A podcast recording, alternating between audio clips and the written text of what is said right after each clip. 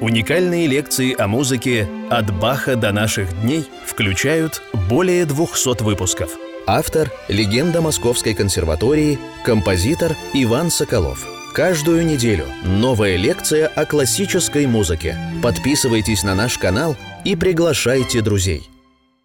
Наши лекции из цикла «От Баха до наших дней» подошли к цифре 200.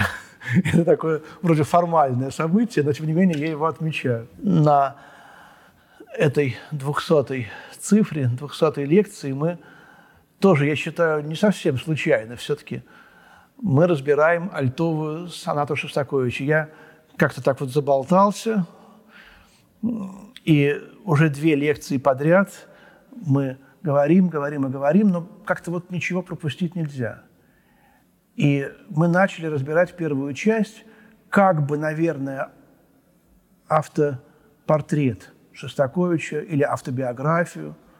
Вот это новелла. Что такое новелла? Это некий рассказ. Шостакович так назвал эту часть в разговоре телефонном с Дружининым.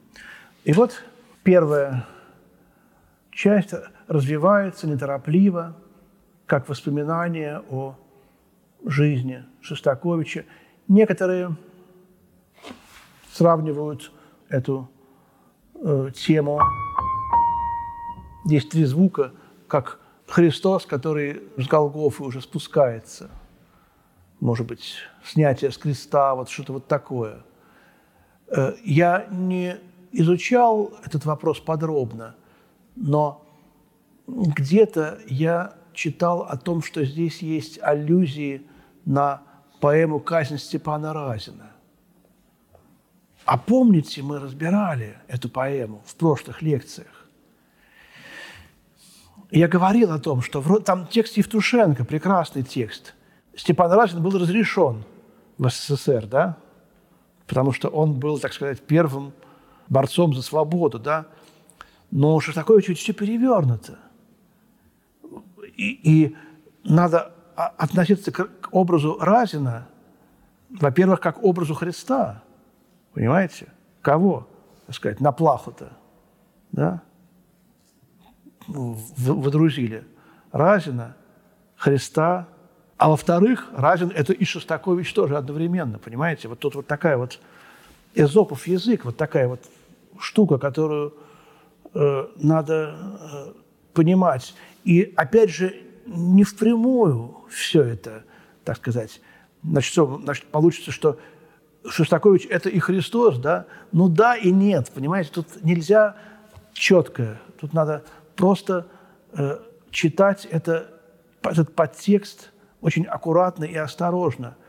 И там есть какая-то тема «Ах ты, Стенька, разудала голова», там какая-то как-то вот, в общем, оплакивает народ Стеньку Разина. Голову-то ему да, снесли – и вот эти вот три звука.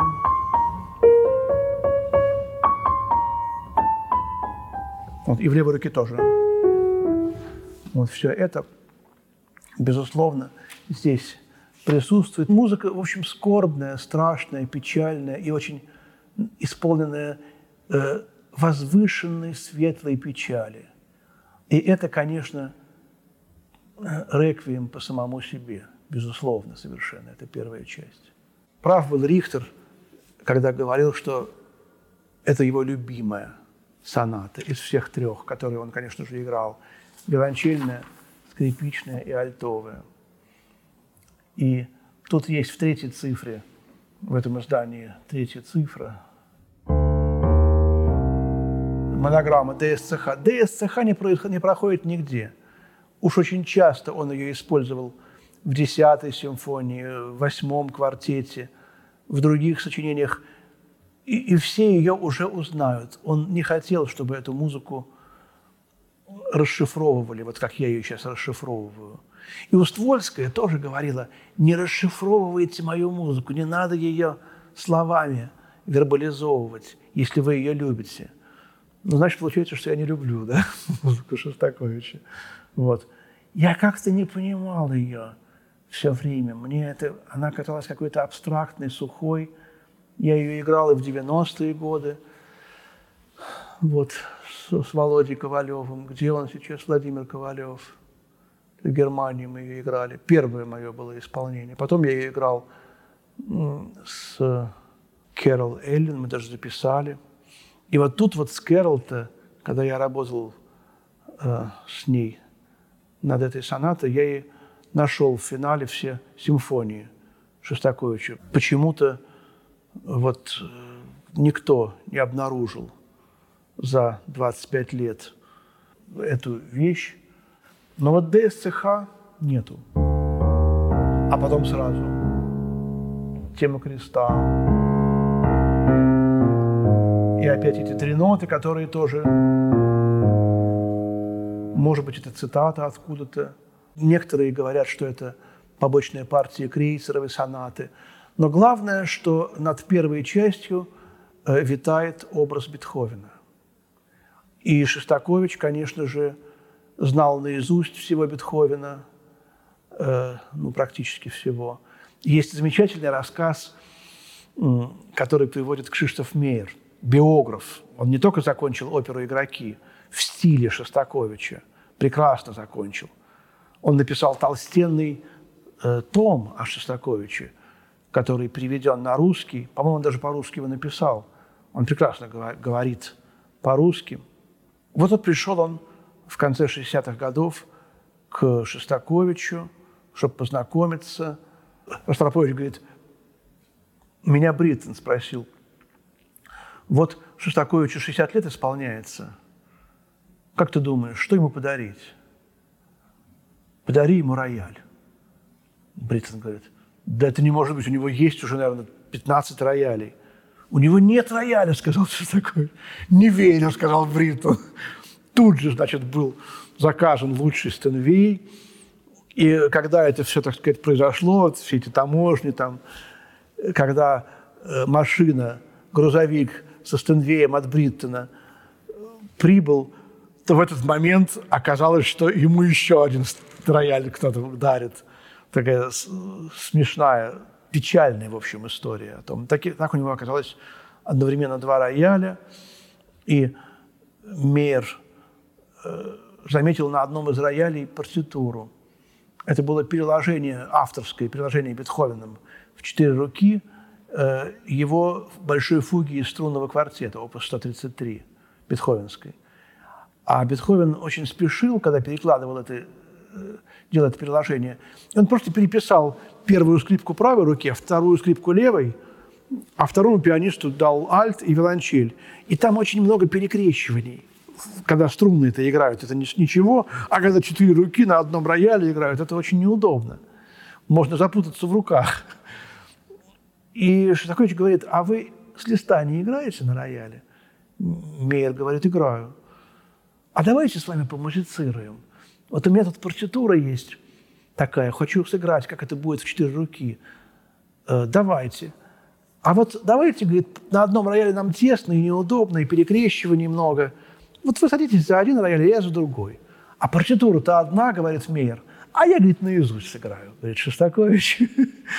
И Мейер, изумленный, играет значит, там свои партии, а он играет наизусть, говорит, замечательно, говорит, ни одна нота не была пропущена, вот, и при том, что он уже вообще не выступал публично – и есть одна самая последняя, но пиратская запись, когда дома он играет с Ойстрахом скрипичную сонату. Конечно, там в трудном месте он немножко уже что-то такое не выигрывает. Там есть одно дико трудное место. Я э, слышал его запись э, двух фортепианных концертов с клюетансом. 50, ну, запись, конечно, на пластинку, на компакт-диск. 56 или 7 года – но там все абсолютно безупречно, даже темпы быстрее немножко, чем метрономы указаны. История о словном метрономе, смотри предыдущую лекцию. Там чуть-чуть где-то у него уже э, какая-то одна или две нотки там не те, но у него уже страдали в это время руки, уже болели. И на фотографиях приложений к этому диску видно, как он значит, стоит там где-то и нервно курит. Ну, всего 52 года было человеку. Вот. И эти вот монограммы ДСЦХ, он возвращается к своей, так сказать, первоначальной монограмме, просто ДС. Вот в третьей цифре он добавляет «С». Вот.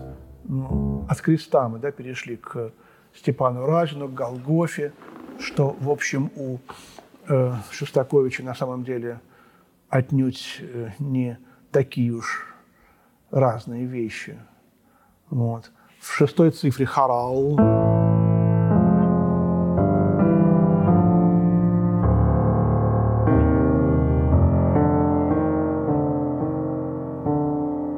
И когда ми бемоль ре, то, конечно, все мы уже знаем, что это тоже некая монограмма. Бетховен. Да, а портреты Бетховена у него висели э, над этими двумя роялями. Портрет Бетховена, портрет Мусорского. Побочная партия, восьмая цифра.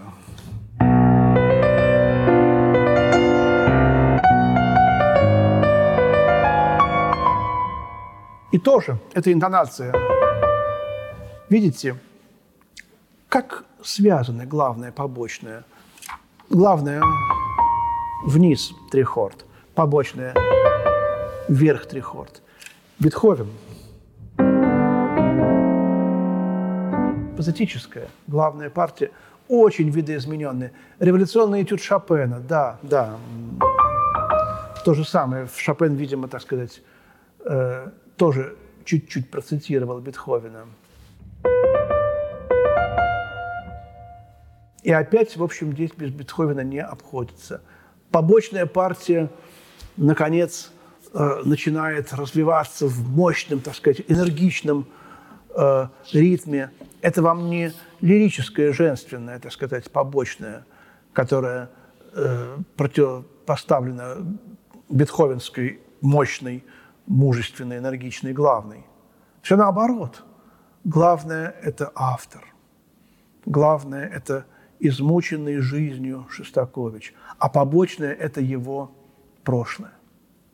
Главное – это он в последние годы, месяцы своей жизни. Побочное – это то, что он воспоминает. И так тут э, мощно развивается побочная партия, что она же как бы выполняет и роль разработки. И, в общем, уже когда все это успокаивается – выясняется, что никакой разработки уже не нужно, она уже была. И в девятнадцатой цифре возникает уже, в общем, реприза. Соната без разработки, можно так сказать. Но она есть, эта разработка.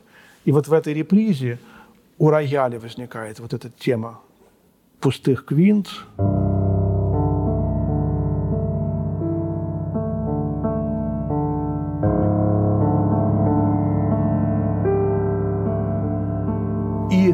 Как будто бы мертвая. Вот эта вот главная партия, помните, была?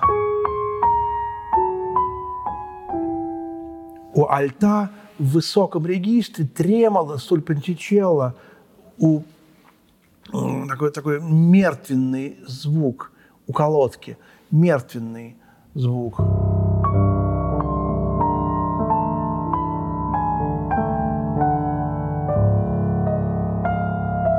Вот.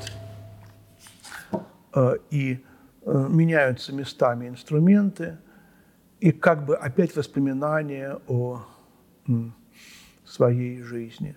Тут удивительный материал, о котором я не сказал, когда мы разбирали экспозицию. Это связующая партия. Потому что на самом деле очень мрачная первая часть. Но в пятой цифре, в связующей партии, возникает вот этот цвет.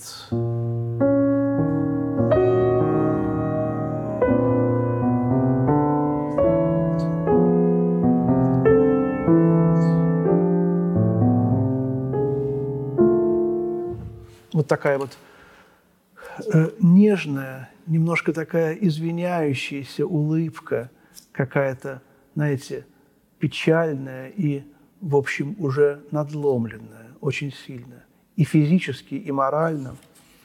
Вот это одно из моих любимых мест. И эта связующая партия, она в репризе тоже э, в до-мажоре возникает. Это 20-я цифра, третий такт.